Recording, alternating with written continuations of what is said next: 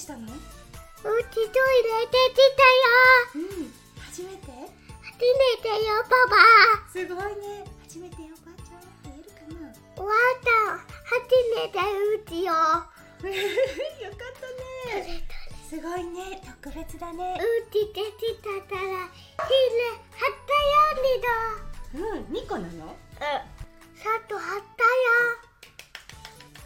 おめでおめでとう。終わったはい突然ですが冒頭から息子くんのね大きな大きな大宣言がありました。今日はね記念日です。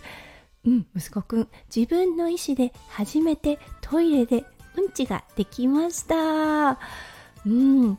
おしっこの方はねもう結構あのトイトレも進んできていてそうあの自分でねトイレに行ってみたりとかすることが多く見られるようになってきたのですがはい今日はねそうたまたまだったんですけれどもおしっこ息子くんがしてる間ね虫があのトイレにいたんです。ちょっと死にかけのね。そうだからね外に出してあげようと思ってちょっとね外に置いてくるねなんて言ったんですよね。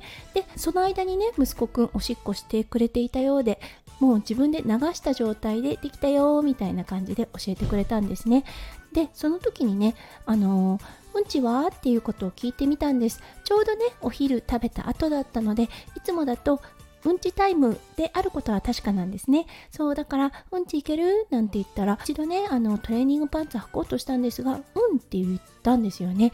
でトイレに座らせてママ向こう行ってって言われたのでもしねうんち出たらママに教えてねすぐ来るからねっていうことを言ってそう一人にしてあげたんですよね。うんちねやっぱりあの大抵の場合だったんですが一人の場所ですることを好みます。うん。